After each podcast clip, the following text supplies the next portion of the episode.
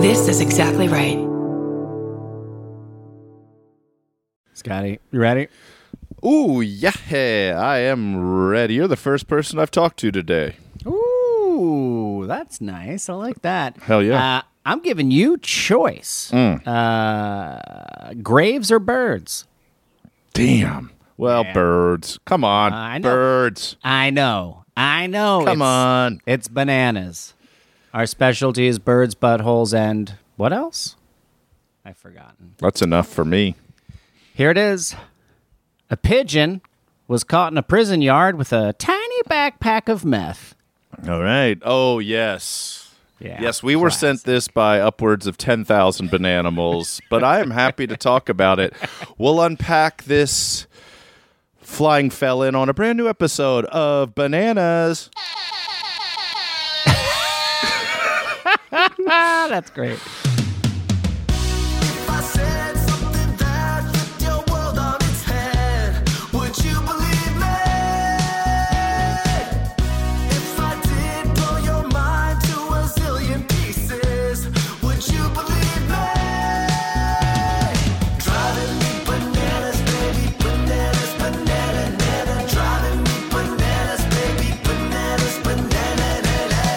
Guys, gals, non-binary pals, welcome to Bananas. Scotty is across from me. His name is Scotty Landis. He's That's, uh, oh, oh. He's the best. More. He's the best guy. Okay.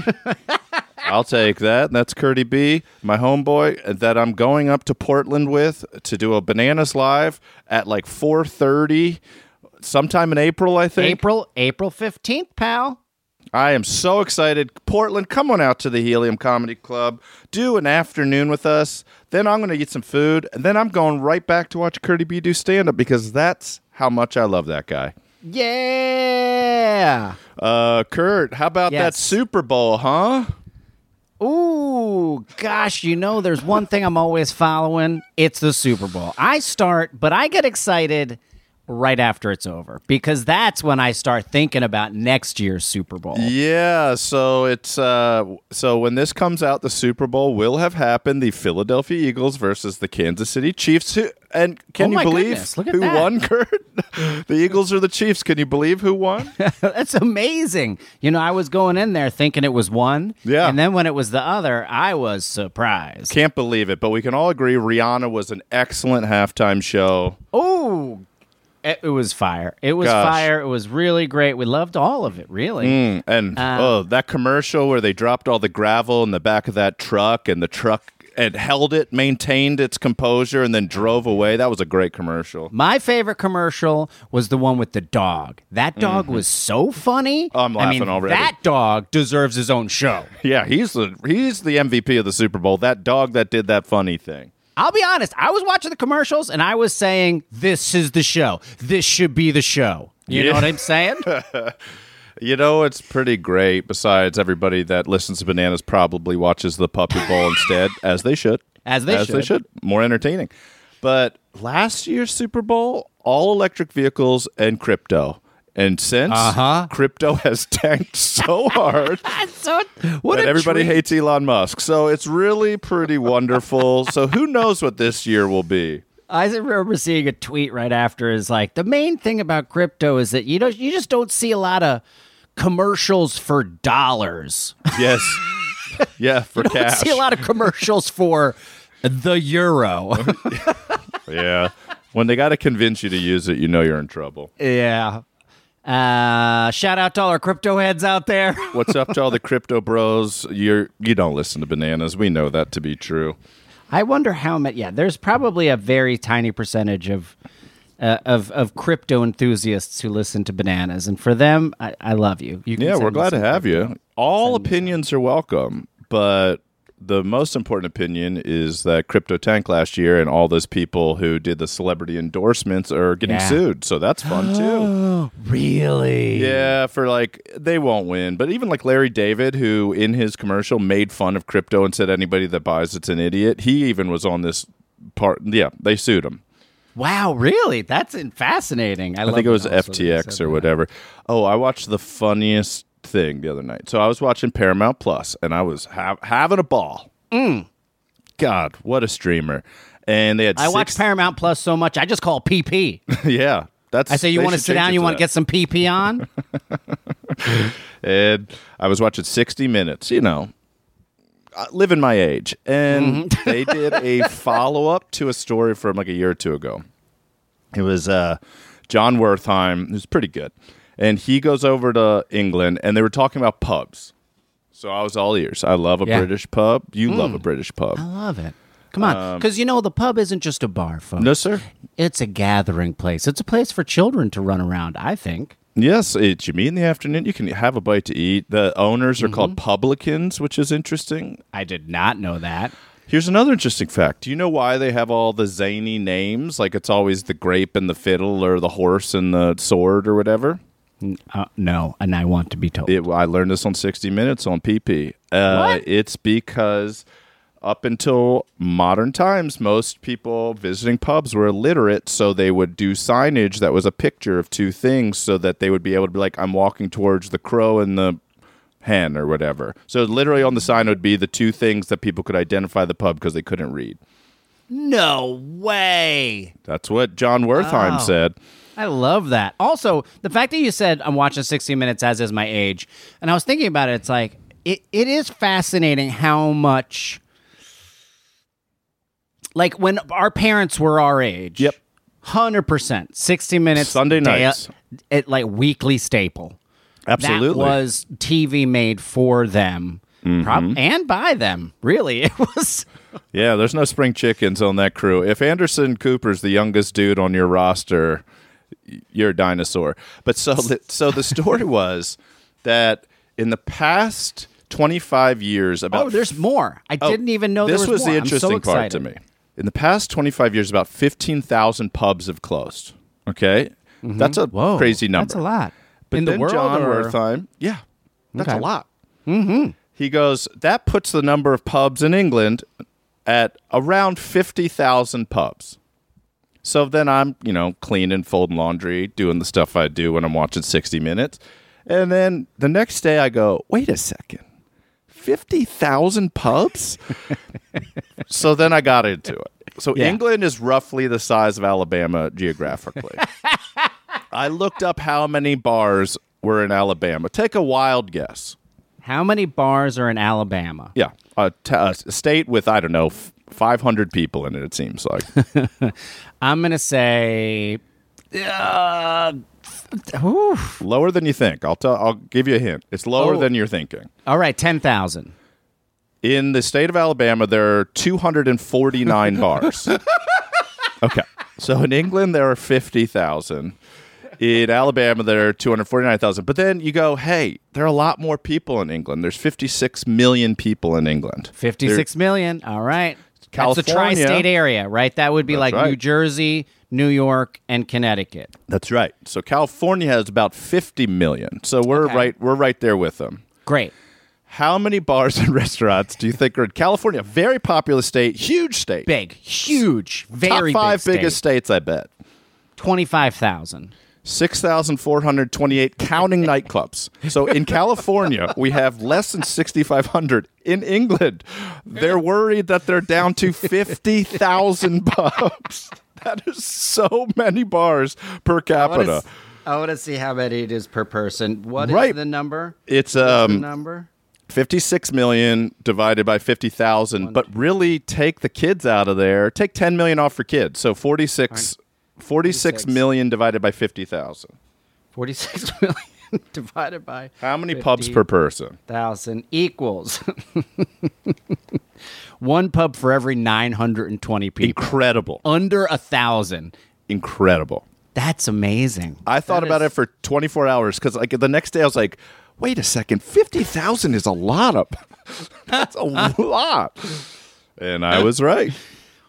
Wow, that is genuinely surprising. Here's to you, London. We want to come. We want to do a banana show there. Um, it's probably in our two-year plan to get our butts over there and do a live show for y'all. I don't know if the Soho Theater does uh, live show, live, uh, live podcasts, but if they do, we'll get there. Please have us. Uh, and if you're around in uh, Uh, before or after you watch uh, Bananas mm. in Portland, mm. April fifteenth, you can see mm. me. I'm doing stand-up the thirteenth, fourteenth, and fifteenth. I'll be there. Uh, Scotty will be there. I can't Come wait. See Scotty at a show. Yeah, I'll, I'll high-five you. I'll buy a round of drinks. I don't care. I'm crazy.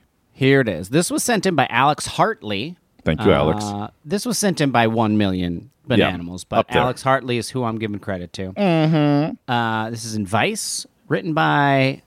Uh, Manisha Krishnan, thank you, Manisha. Or Way Manisha. to go. Best in the biz. A pigeon was caught in a prison yard with a tiny backpack of meth. Adorable. And, and when I and it is uh, this backpack is adorable. It is. It is also painted to look exactly like the bird. Pigeon blue, is, pigeon purple, whatever color that is to you.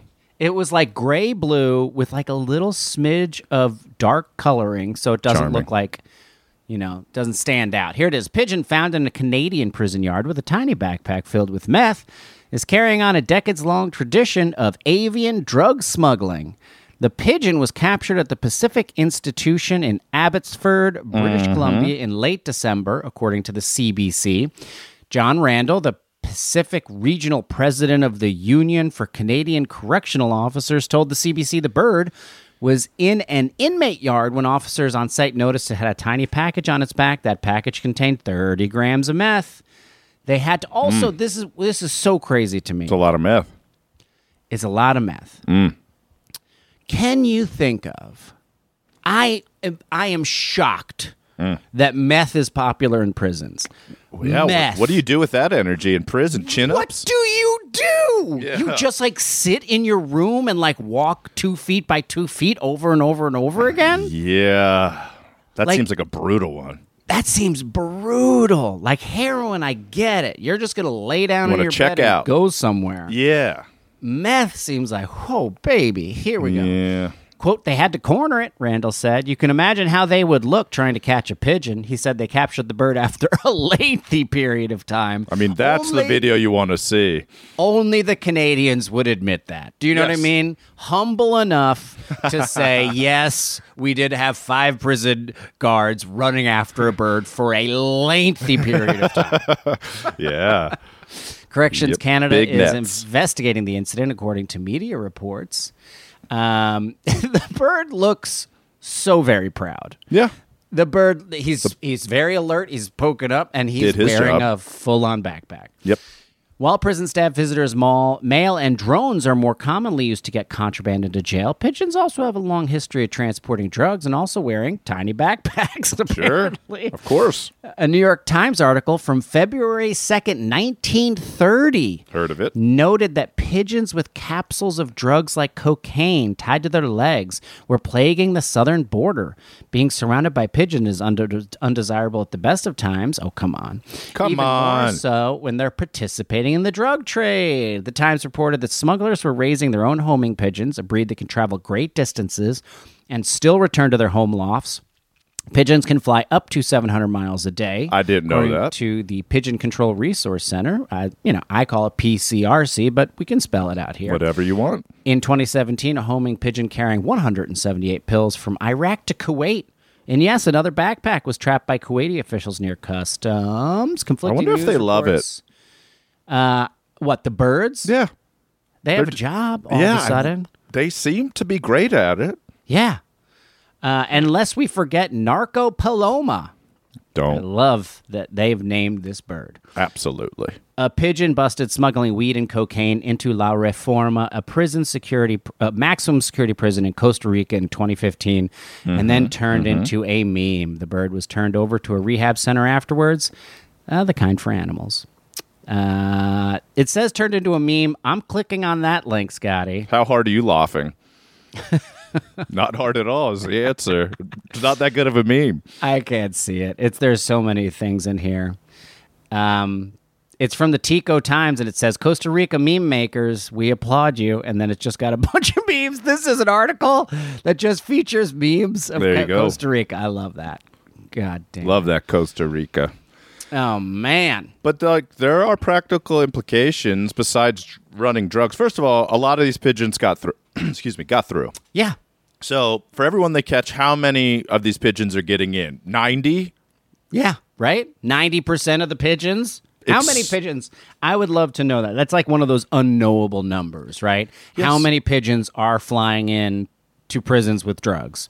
I mean, I bet it's a lot. If they're still doing it after whatever the first one was, nineteen thirties, one hundred years of pigeons delivering drug capsules. Exactly. So cool. In little backpacks. The main would... thing with that is that, sorry to cut you off, but no problem. The main difficulty I, I see in it is um, there's really no reason ever to grab a pigeon in a prison yard. I agree so completely. That is, That's true. That is one thing that tips the hand, is that why are we trying to, why are these prisoners grabbing this pigeon? Yeah, that's true. Yeah, it, right. It's not just like, no, he's my friend, he's my pet, even though in every... Every uh, prison movie, there's always one guy that has a bird in his pocket that he feeds little like mealworms or scraps of food to. So maybe that's maybe that's referring to these real life drug mule pigeons. Oh yeah, pretty cool. This is a pretty good story. I can see why everybody sent it to us. One, birds; two, drugs; and it's definitely three? Bananas. It's fun. I mean, I mean, three backpacks for the pigeons. It's I'm cool. rooting for the pigeons. I'm rooting for whoever is sewing together pigeon backpacks. That's really who I'm r- r- rooting for. JanSport needs to step up and do just a funny, a funny novelty pigeon-sized backpack for, for back-to-school season twenty twenty-three. You know, maybe it's a keychain. Maybe it holds dog poop bags, but they just need to get ahead of it and go, these are pigeon backpacks. They're forty-four ninety-nine. They look roughly purple, gray, blue. I would love, I would actually love to have, and maybe I'll hunt it down for you, a, an actual drug smuggling pigeon backpack just on display. That seems like a nice thing to put in a little frame and put on the wall. A, a perfect little glass cube mm. display case with a pigeon backpack. Some people like butterflies. Mm. God damn it, I'd love that. I All right, I'll, I'll try to that. do it. If anybody out there is a meth smuggler who trades pigeons, listen, you can make a little extra scratch on the side. I'll buy one for upwards of twenty-five ninety-nine. Uh, Scotty, give me one. Jessica Lind sent this mm-hmm. one in. I picked this one out specifically because I think you will like it. Oh, okay. This was on Today dot com, written by Megan Holohan, or Houlihan. Houlihan's more fun. Probably. Houlihan. Holohan. I would say more common, too, than Holohan. H O L O H A N. Pretty weird. H O L O H A N. Holohan. Holohan? Holohan. She's Holla. the best in the biz. It doesn't matter if nobody can pronounce her last name correctly.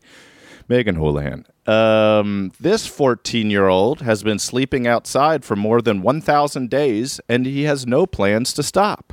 Yes, I saw this one, and I love this kid. Yeah, this kid's cool.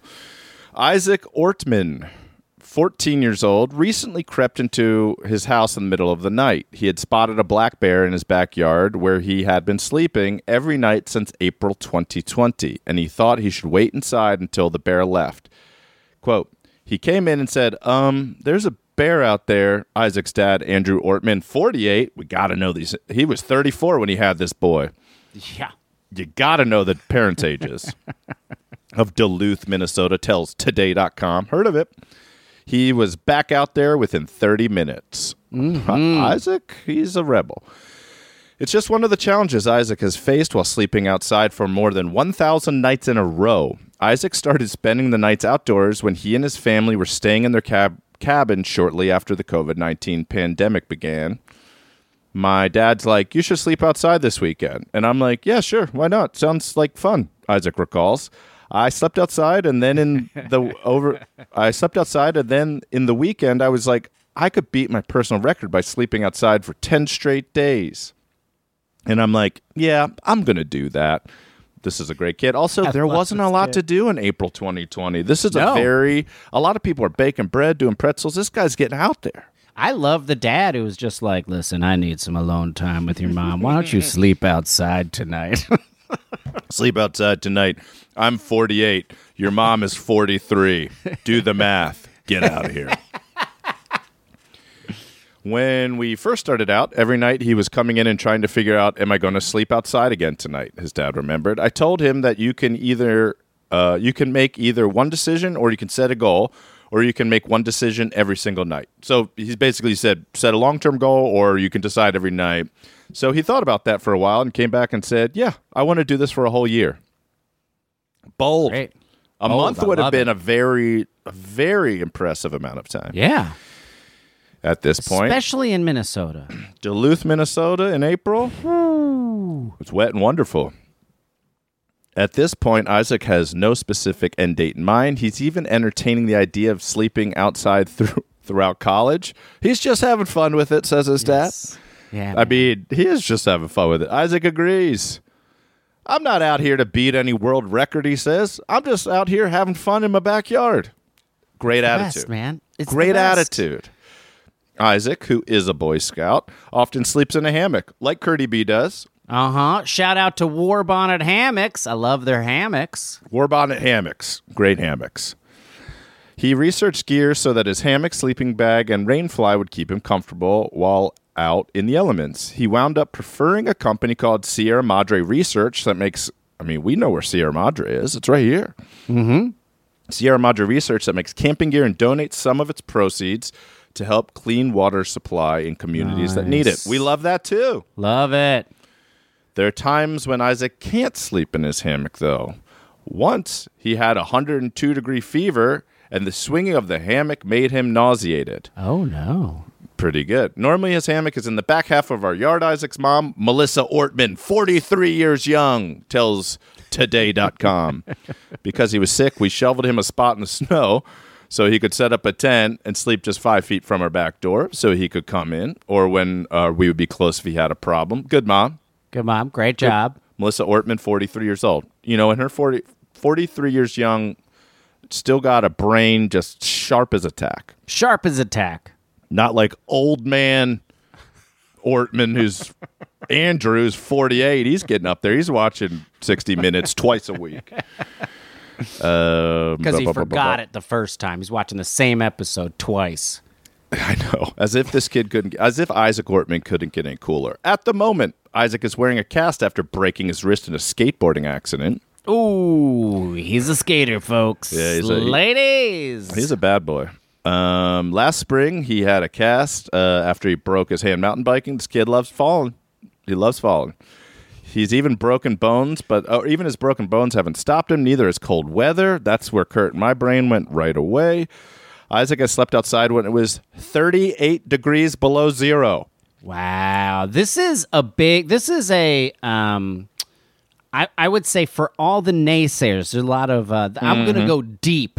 The I'm going to go deep into the, uh, into the uh, backpacking world. A lot of naysayers about back, uh, about hammocks. Okay. Saying you cannot use them in inclement weather. You cannot use them when it gets too cold. And here is proof. Yeah. You have the right underquilt. You have the right uh, sleeping bag. And a, I think he actually uses a bunch of extra layers just like piled on top of his uh, sleeping bag. He but does. You can do it. To cope with the freezing temperatures, Isaac says he uses the three W's of wicking, warmth, and weather. The wicking yeah. layer is the layer that pushes the moisture and stuff to keep away from your body. The warm layer is your puffy coat. You get it. Uh, some logistics will make it tough for Isaac to keep up his streak. When his family goes on vacation or visits Isaac's grandparents, for example, he always needs to plan ahead so he can snooze out in the open air. Isaac is thinking, uh, I mean, awesome. Also, everybody loves this. Like, yeah, I one love less person outside. Inside the house. Yeah. It's great. One less person peeing. Great. If I had a backyard, I would do it all the time. Uh, Absolutely. Uh, Isaac is thinking ahead to when he'll be traveling for the Boy Scout Jamboree, and eventually he will make his way to Washington, D C, where he says he would love to camp on the White House lawn and hopes President Joe Biden will extend him an invitation. Yes. So that's his one wish. If he had one wish right now, it would be for the president to ask him to camp on the White House lawn. Isaac's dad said, wouldn't that be neat? It would be a feel-good story for the nation. Oh, it would be a feel-good story for the nation. This guy and this kid is, Joe, look, we know Joe. Joey listens to the pod. Big fan. Joey B, get the kid in the White House lawn, okay? Yes. Sorry, Biden, you've been officially put on notice by the Banana Boys. Anyways, I love this kid. Great for this too. kid. It's the best. I actually went. I um. I'm having. I have a big backpacking trip coming up for my birthday. Where are you going? Going out. Um, Angeles National Forest. My favorite. It's my great favorite place. place to camp. And it's amazing. It's like the, the Angeles National Forest. It is the unsung gem mm. of Southern California. People just don't talk about it. There's not even like a, a book that like outlines all of the places you can go. Right. And it is like, it, it breaks my mind how gorgeous it is up there. And it's if I, it's twenty minutes from my home. I leave the yeah. house. I'm at a trail where I see not another human being uh, for like an hour and a half. It's the best. I was out there today. I loved it so much. You're doing mad hikes. You're getting those legs working for you. Yeah, and I needed to. I just got a new underquilt for my hammock, so I needed to test it out. See I how see. Warm it was. Are, that's so fun. Well, that's good. Kurt's birthday is February twenty-second. That's right, baby. twenty-second. There you go. Got lucky on that. That I started Come talking without knowing the end, and uh, so send him some love, Bananimals. You know, on Instagram, the Bananas Podcast. Let him know that you give a hoot. Uh, all right, you want one to send into the break here, kid? Yeah, oh, I'm looking at Punk. He's sleeping on my car. Good for you, Punk. Do your thing. Oh, here it is. Veracruz woman gets her last wish, a giant penis to adorn her grave. uh, cool. Uh... It's so big. Well, we'll be back with more... hard to swallow news on Bananas. I'm so sorry. I'm going to hit my air horn again.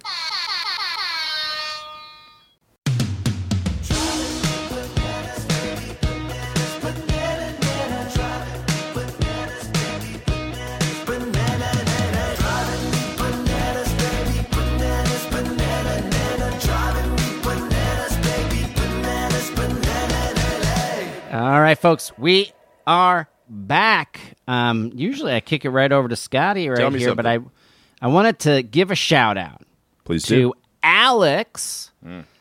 Alex works at the National uh, Center for Reptile Welfare. How about that? Which is in, looks like it's in the U K. I did not realize that. It's in Ashes Lane, Tonbridge in Kent. A real hot and spot. A real hot spot. And uh, Alex sent us a photograph of two corn snakes they recently rescued. yeah, and, I saw. And their names are Kurt and Scotty. A huge honor. Thank huge you, honor. Alex. Thank, thank you, Alex. And Ugh. Thank you for what you do. And, and everybody go and uh, donate a little money to the National Center for Reptile Welfare. Because right? they have snakes yeah. in in England, too. They have snakes in England, too. That's their motto. Hey, we got snakes in England, too. Wow, that's great. I'm so blessed to be a corn snake. Yeah, me too. Oh, that's awesome. What I else do have a, I do have a few. I have a ton, but we're recording. Are we recording Monday? Wednesday? I Wednesday. Don't know. I don't know. Yeah, we don't know anymore. Uh, this is a big one, Kurtie B. Okay. We got to shout out a Canadian Bananable, Isabelle Cormier, who, mm-hmm. when I said we should put dumb billboards in places that they don't belong for the Bananas Podcast, she reached out. Yes, I, re- I remember. And so, because I think she's like a billboard broker, and we are officially, our first Bananas Podcast billboard in a weird place is going up in, talk about a hotspot, Moncton, New Brunswick, Canada, Kurt. Yes! The big Moncton. one. Moncton, New Brunswick. New Brunswick is on the east side of things, northeast of California for sure. I'm going right there right now. So, Moncton. Bananimals. Uh, our good friend, Fal Peralta, Nicholas, created the design for us. It You will spot it. There's a giant banana involved. And it is up there t- from the end of February till the end of April. It's our first bananas billboard in the middle of nowhere. Do you have Moncton's photos? A pretty big town. Yeah. Uh, it's the one that we approved, you and I. Yeah. And so it has. I just want to see it in the world. Oh, it'll know? be up starting February twenty-sixth, I think. Okay. So great. if awesome. you're in the Moncton area for some reason and you're not frozen solid, uh, if you're wearing your Wiccan clothing, go take a pic in front of it. It'll be cycling on a big digital. It's somewhere on Main Street and something. But anyways, shout out to Isabel. Shout out to Nicholas, Fal Peralta. We really appreciate it. Yeah. Um, and I'm looking at Moncton on the map right now, and Moncton's just down the street from Shiddick. Oh, well, yeah. So if you're up in Shiddick, get your ass down to Moncton. And if you live in some small town in the middle of the United States of America and you think there's a perfect billboard, send it to us because we're going to do another one. It's too fun. Exactly right. It was very cool about us doing this. So as long as we can afford to do it, we're just going to put them up everywhere. Uh, Cheyenne is shouting out her one year of sobriety. Oh, congrats. Congrats. Hard to do. Keep it going. Nice. If that kid can sleep outside for a thousand days, you cannot drink for a thousand days. Right? Go for it, Cheyenne. Do we believe up. in you. Uh, let's do one more here. Genevieve Millet is simply art underscore by Genevieve. She draws pet portraits in color pencil, and she is fucking good at it. Yeah. So if you have a pet, or your partner has a pet, or somebody in your family has a wonderful dog, or probably cat, mostly dogs is what I saw, and you want hand-drawn portrait of that beautiful beast, go to Instagram. There is a link to her website, and it's... uh. Simply art underscore by Genevieve. She is a bananimal. You can probably find her following us on our Instagram. Her website is Genevieve Millet. Uh, I believe that's, or Millet maybe, M I L L E T dot art. Go get a portrait of your pooch. Yeah. You know, that reminds me of, uh, Lauren and I used to live in this uh, apartment building in Los Angeles, and next door, directly next door, yeah. was an, an older gentleman. Okay. Uh, very nice man who had crazy stories, but very nice did. and was kind of like our, our, our little buddy in the halls, you know? Mm-hmm. One day, he's like, do you have a photo of your dog? Okay. And we're like, well, we can get one. Yes. And he's like, could you give me one? I want to make you something. And we're like, oh, yeah. Like, what the is this going to be? Yeah. And he comes back a couple weeks later okay. with a... Uh, a lacquered, it, it's beautiful and confusing at the same time, and that's why I love. It's the most, it's the perfect piece of art. So a, a like a piece of a stump of a tree. Okay, that's maybe like an inch thick. So beautifully lacquered, uh-huh. so you can see all of the all of the uh, circles in the tree. You can see the grain of the wood. Yes, right in the middle, lacquered in there is a picture of Zelda. Oh, that's hilarious! I thought and you were then, going somewhere else. And then directly underneath that is just a clock with an American flag on it. So oh, I mean, there's like all the elements. It's very confusing when you look at it. Um, that's so funny. It's gorgeous, though. It's hung right up in our kitchen. Yeah, and, uh, and I hope he's I hope he's doing well. Boy, you picked the right audience, neighbor. Yeah. I mean, yes, a lot of people did. That would have gone right to the free box at the next yard sale, but not Kurtie B and Lauren. They'll hang that Zelda clock that's lacquered on a dead tree. They love it. It was beautiful. Beautiful. Uh, all right. You want to hear this story? Here we go. I would love to hear this story. Uh, Veracruz woman gets her last wish, a giant penis to adorn her grave. Now, I, I'm looking at it. First off, it's pink. It's stone. It's pink. I love and, that. And it's probably, it's on top of her mausoleum. Uh, the mausoleum's probably eight feet tall. Good for and her. And then the, the penis extends, I would say, maybe ten feet into the air. And it's probably... That a, is a gir- big. You, I don't know if you could wrap your... If you tried to hug it, I think you would have a difficult time wrapping your arms around it. Uh, well, I'd like to find out. There's only one way to find out. Where is she? In Mexico? Yeah, this is from Mexico News Daily. Uh, this mm. was by Lydia Carey. Thank Love you, her. Lydia. Veracruz woman them. gets her last wish, a giant penis to adorn her grave. A Veracruz woman got her dying wish last Saturday when a giant penis sculpture was erected. Oh, boom. I mean, so good. Atop her gravestone in Ignatius Zaragoza, uh, Misantla. Uh, Caterina Orduña, called Dona Cat, Dona Cata, Dona oh, Cata, sure. by friends and family, was surely laughing in her grave, as she often did in life, according to her family, at the sight of onlookers taking photos with the larger-than-life penis that now decorates the local cemetery.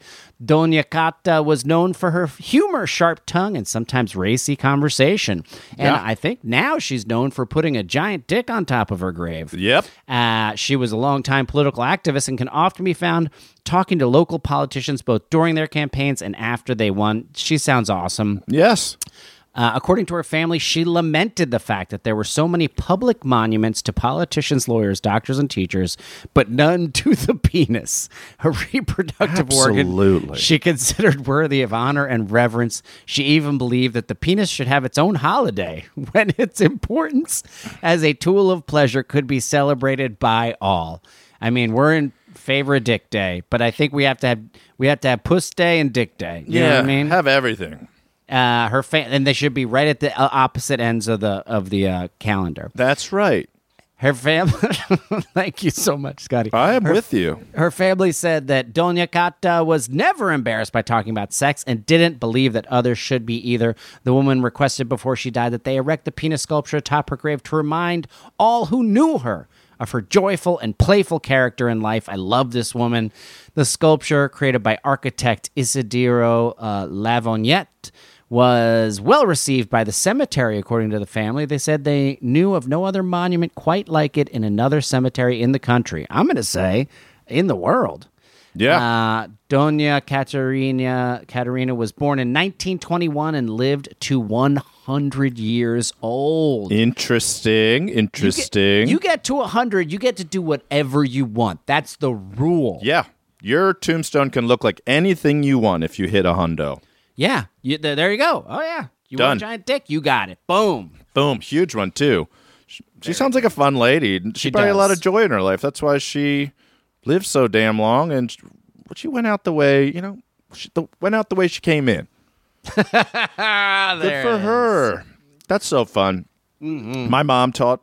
My mom taught at my high school, or the high school I went to. Yes, and but only for like the last two years that I was there. So I never had her as a teacher, and it was a big enough school where I would rarely actually see her. But I was at this one party, big house party. It was my senior year, and there was a junior who was drinking. And we, we played sports together and stuff.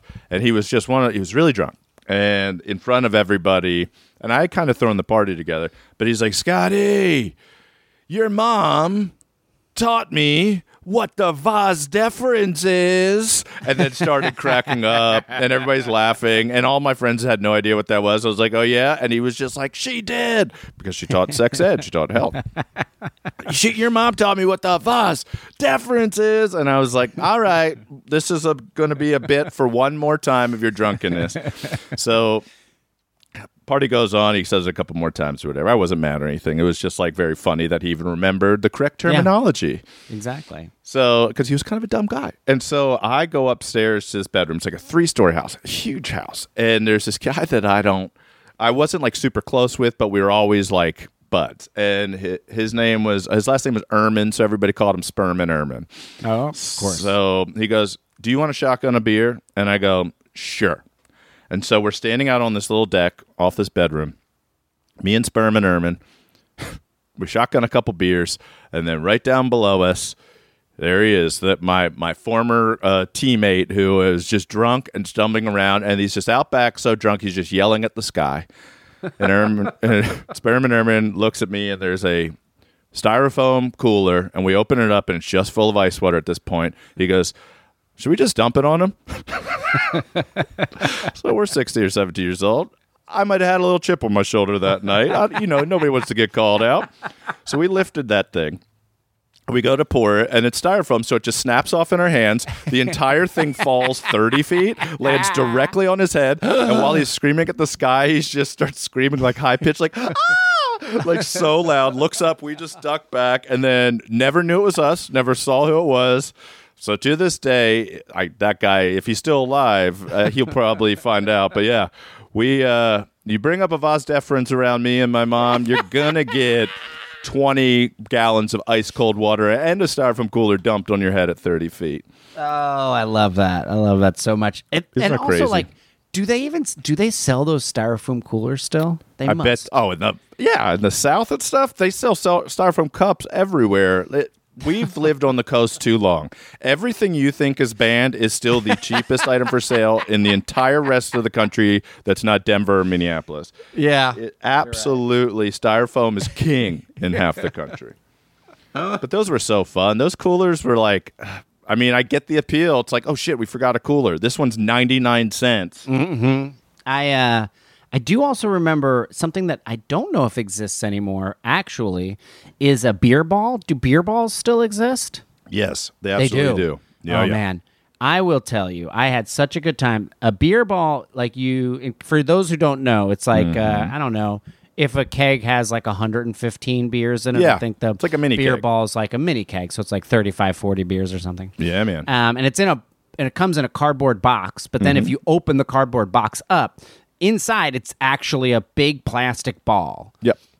And once it's empty, you can kick it and it will go. It's like a- amazing. It's yeah. amazing how far it will fly.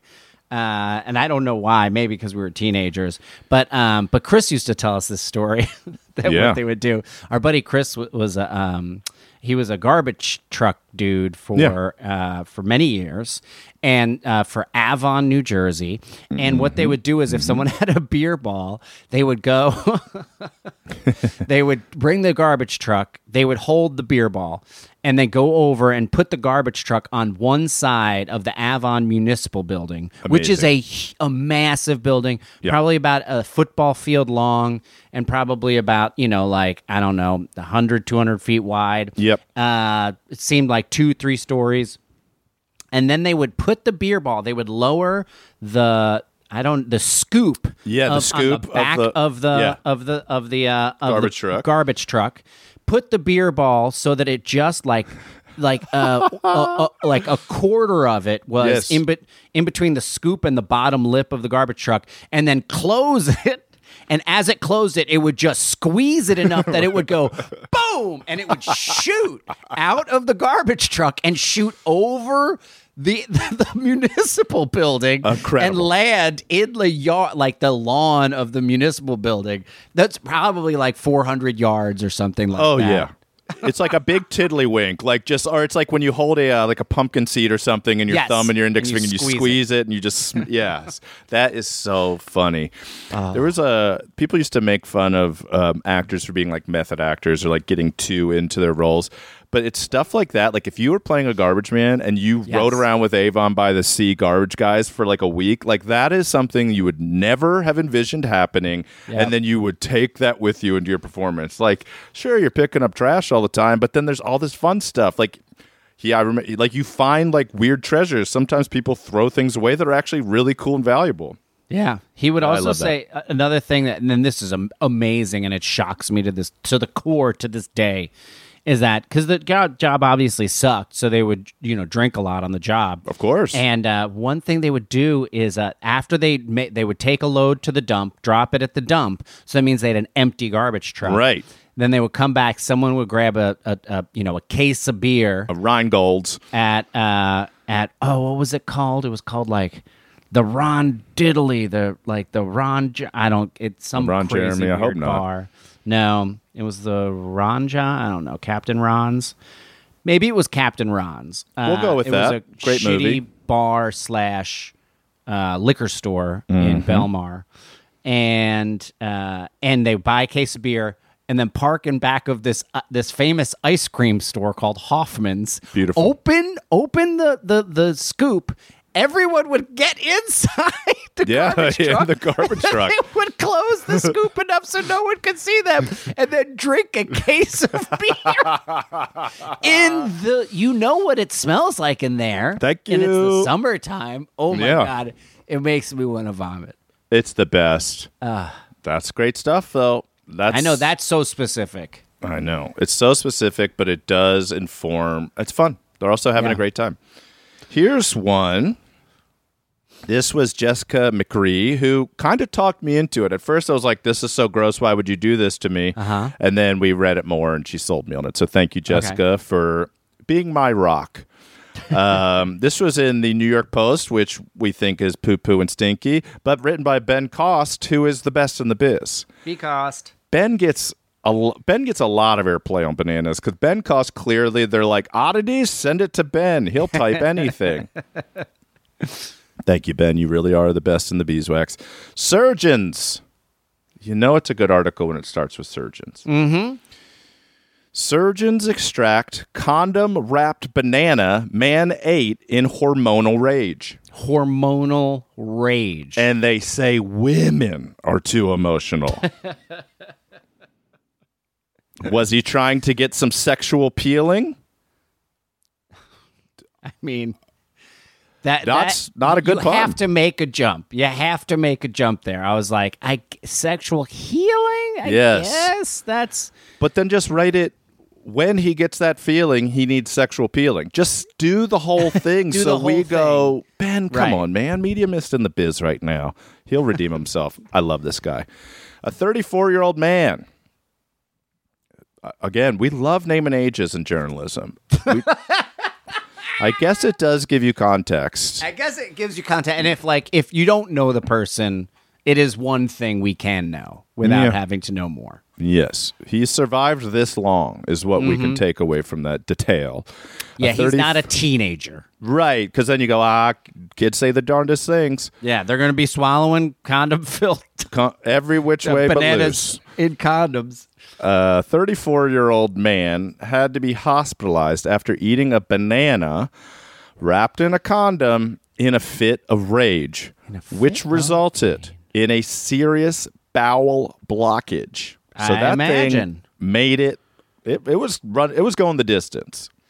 That must have. He must have been uncomfortable for a very long time before he went to the emergency room. I, yes, and emotionally, maybe his whole adult life. Yeah. A case study describing his banana's contraceptive calamity, deemed to be the world's first case of its kind. Wow. I know.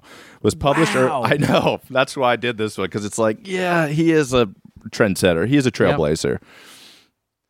Um, was in uh, published earlier this week in the journal Curious. The bizarre Why don't ca- we know more about the journal Curious? And I it's spelled C U R E U S, like cure, like cure us. Oh, whoa! We should For subscribe doctors, to Curious. Yeah, Fudbud. The bizarre case came to light after the unidentified patient. Yeah, I bet he didn't just slap his I D down walking in the E R. uh, sent it to Curious. Patient while, uh, had reported to the hospital after experiencing ag- abdominal pain, nausea, and vomiting. Meanwhile, he wasn't able to tolerate any food or drink and hadn't had a bowel movement in over twenty-four hours. That's not that long. Yeah, not crazy. Not crazy. Uh, doctors performed a C T scan, which revealed the poor soul had a condom-wrapped banana obstructing his small intestine. Yeah, I bet you did, bud. Yeah, couldn't make it around that bend. Of huh? all the foods, co- bananas kind of have a condom on it already. Their whole thing is they're already pre-covered, you know? Yeah, and if you hadn't put it in a condom, your body probably would have digested it. I'm I'm hoping so. Um, doctors performed, we already said that. The patient, who had reportedly had a history of depression, not good, we, we, we're sorry about that, copped to swallowing, here we go, Ben Cost, the prophylactic, prophylactic covered fruit in a fit of, quote, hormonal rage, end quote, the inadvertent fury... The inadvertent fruit mule was subsequently rushed into surgery. I mean, Ben is just... taking huge swings. He's taking huge swings. Where doctors were able to remove it from his poop chute. It literally wow. says we're that. So New York it's, Post. It does? It's, You're allowed to say poop chute. It says in, poop chute. In print. It says the inadvertent fruit mule was subsequently rushed into surgery where doctors were able to remove it from his poop chute. That is what it says. My mom was a big fan of poop shoot, and uh, I wonder if it's a... I can't imagine, because she was a nurse, I can't imagine it's a technical term. No. It's a good way to say it, though. It's a good... It is a... It's clean. It's clean. I think I might start using it with my kids. Yeah. Accompanying photos snapped post-extraction show the contraceptive swaddled bruised fruit next to a pair of surgical tongs. And wow. it does. That's why I almost said no to Jessica. I was like, "What?" I was like, "What did the Banana Boys do to you that you would send us the grossest thing on earth?" Yeah, because I thought he stuck it up, and then oh. when I read the article and I realized he swallowed it, I was like, "Okay, so you know, it was an exit." I'm just imagining the hormonal rage. That's what I'm saying. That involves getting a condom, unrolling the condom, and he's just angrily looking around like, what am I putting in this condom? Yes. And then he just grabs whatever he sees, the banana, shove it in, tie it up. And then the, I imagine it's almost like, have you ever seen uh, like uh, like uh, the March of the Penguins or something? Sure. Where the mom penguin comes back after months of being at sea, and it has all that fish, yeah. all the, that fish in its yeah. little pocket for the baby, what and then gal. just like, and then Correct. the little the, the little baby pigeon's like, mm-hmm. That is how the only thing I can imagine it was like in a hormonal rage of like shoving yeah. it down his throat, full the whole thing, whole thing, whole thing. The swallowing must have been upsetting. Saving it for later is what you're saying. He had, he was planning ahead. Yeah. Yeah, because he or look, we don't know. Maybe no. he was going somewhere. Maybe he was going somewhere. He could not bring that banana, See, but he knew he was going to want a banana later. About that. No other podcast is coming at it from that angle. So maybe, maybe he knows something we don't know. There's currently a Chinese balloon floating over the country. Maybe this unidentified thirty-four-year-old hormonal guy just said, "You know what? We're going to need potassium when the world ends." Uh, Who's the idiot now? Going, and then Ben wait Cost. until I pass this banana, and then I'm going to eat it. The man was discharged three days. They, they kept an eye on him after wow. the potassium balloon's removal, whereupon he recovered to the point where he could eat and poop without issue. I'm guessing right. out of his poop chute. Mm-hmm. Two weeks after the operation, he was tolerating a low-fiber diet without nausea or vomiting, the report said, and he had returned normal bowel movements, and his pain was well controlled. They added six months after that, he continued to endorse normal bowel. This is why we got to get curious. This mm-hmm. is good reporting. Yeah, they People, followed doc- up. Yeah, doctors sprint to their mailbox when Curious is being delivered. Was he able to endorse normal bowel patterns and diet? Yes, he was. He was able to slowly resume his active lifestyle, and active lifestyle could have been in quotes there. It wasn't, and had no other major concerns. This marked, here's the interesting part. This is what really pushed me over the edge, besides Jessica, my rock. This marked the first known instance of someone swallowing a banana in a condom.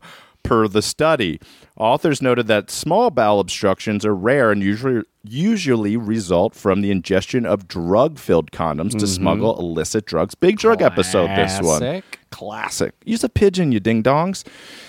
This isn't the first time it's swallowed an unusual object, however.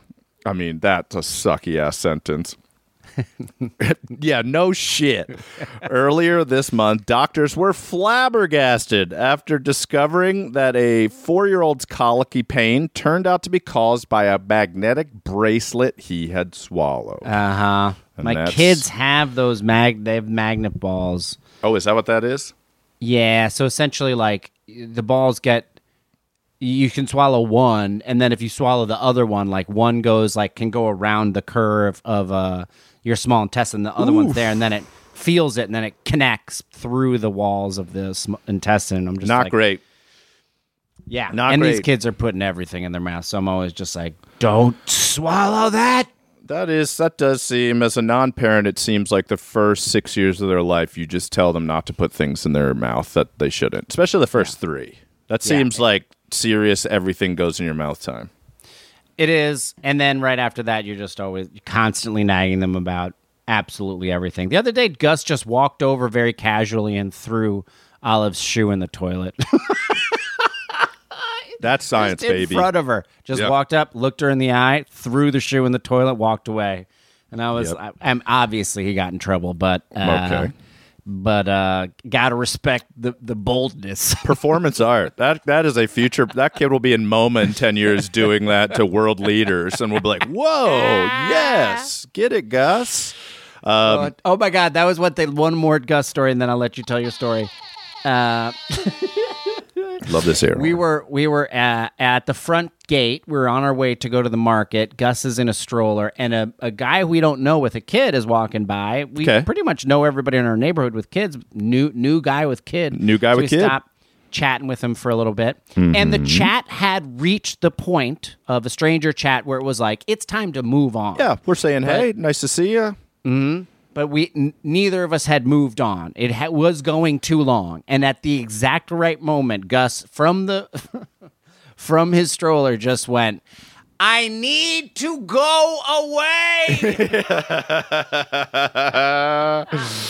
And we're like, "Yeah, that's our cue." Goodbye. From the cheap seats, thank you, son. You, you gave him a lollipop right after that. Well done, yeah. boy.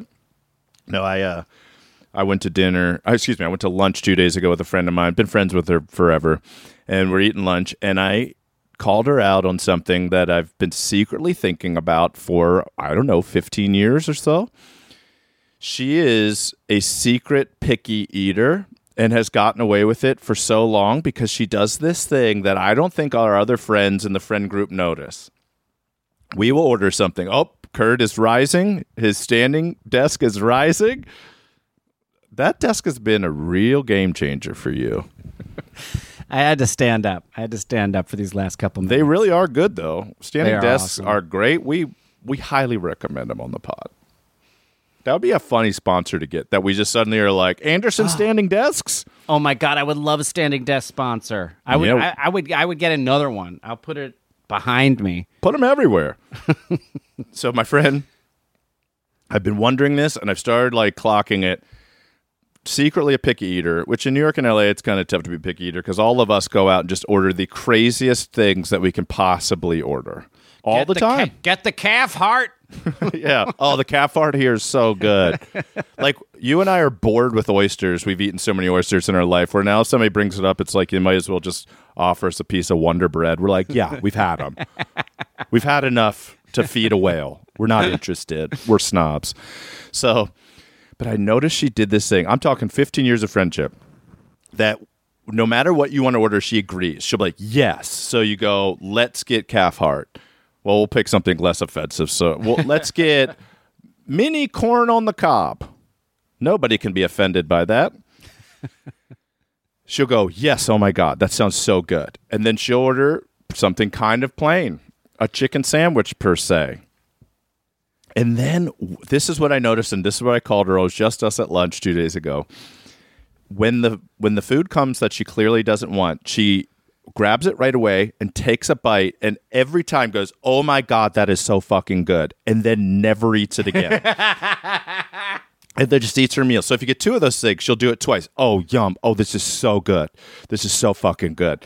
And the only reason I've picked up on it over the years is because I always end up, they're like, do you want any of this stuff to go? And I'm like, it's always the shared stuff that I can tell she doesn't like. Yeah. And I, so I called her out and I was like, do you not like any of this food? She goes, what do you mean? I go, you took two bites of that, said it was oh so fucking good, and then you didn't eat another bite of it. And she's like, I didn't like it. I was like, it's okay not to like it. She goes, I can't believe you're calling me out like this. Well, I was like, well, I'm going to pay for lunch, but this is stuff. I was like, you don't need to lie to me. She's like, okay, good. I was, she's like, did you, have you been like, she was like, have you been wondering this? I was like, yes. I was like, for the past few times we've gone out, there's always leftover food. It's always something you say you love and then take one bite of and then ignore for the rest of the meal.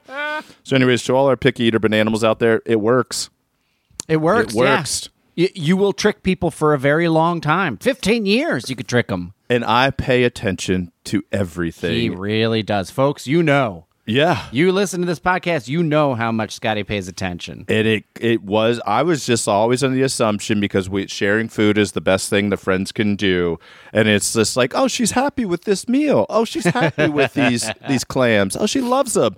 Weird that she ate one and didn't go back to them after exclaiming that they should be hung from the rafters. Oh, boy, oh, boy, oh.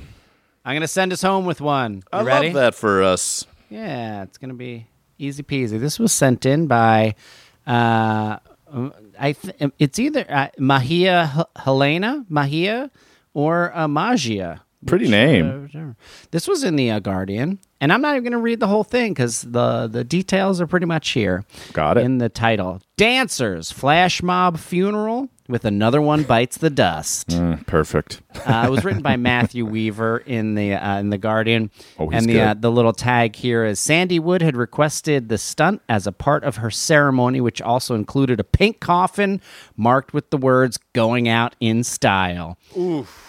And uh, there's an interview with the dancers. Like literally, they were hired.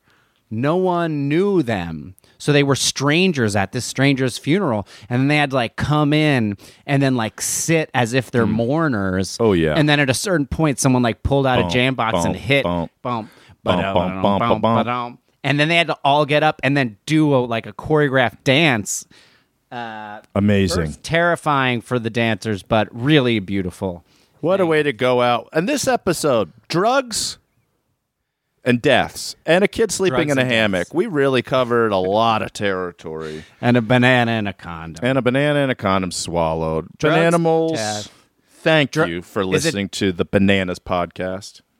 Uh, and I think the title of this one is going to be Drugs, Death, and Condom Bananas? Sounds good to me. Nah, that's, it doesn't ring off. We'll work on it. We're workshopping we'll work it. On we'll, it. We'll, we'll spitball it. it. All right. Thank you to Kay Levine, our producer. Thank you to Lisa Magid, our producer. Thank you to everyone at Exactly Right. Thank you to you, Scotty. Thank you to Kurt. We didn't name a banana of the week, so we're giving it to you. You're the banana of the week for picking the Super Bowl winner so accurately this year. Kurtie B, banana of the week for picking the Super Bowl winner that he definitely knew had happened. oh, I and mean, follow um, Stuck Truck Hill on Instagram. Stuck Truck Hill. It's a it. I, it's been registered as a landmark in Los Angeles. We're great. gonna hit a thousand followers. It's incredible. And come awesome. visit Stuck Truck, Stuck Truck Hill on Google Maps. Banana. Bananas. The podcast. Bananas.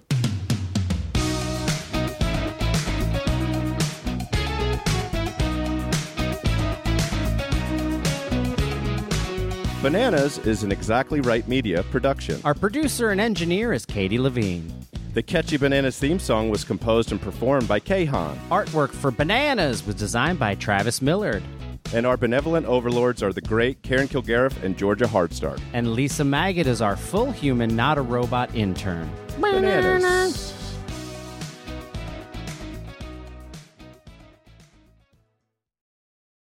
Bananimals, follow Bananas on Apple Podcasts, Spotify, or wherever you get your podcasts. And if you love what you hear, feel free to rate and review our little show. And of course, please visit exactly right store dot com to purchase Bananas merch.